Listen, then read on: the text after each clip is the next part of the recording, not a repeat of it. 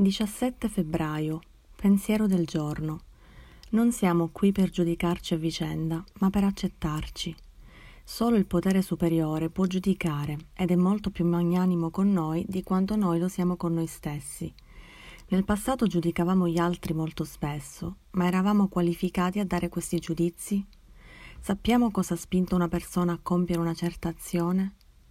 Giudichiamo gli altri perché siamo troppo duri con noi stessi più riusciamo ad accettare le nostre mancanze e debolezze, più facilmente smetteremo di giudicare gli altri.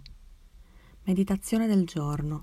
Fammi capire che giudicare gli altri è solo un segno del mio rifiuto di me stesso.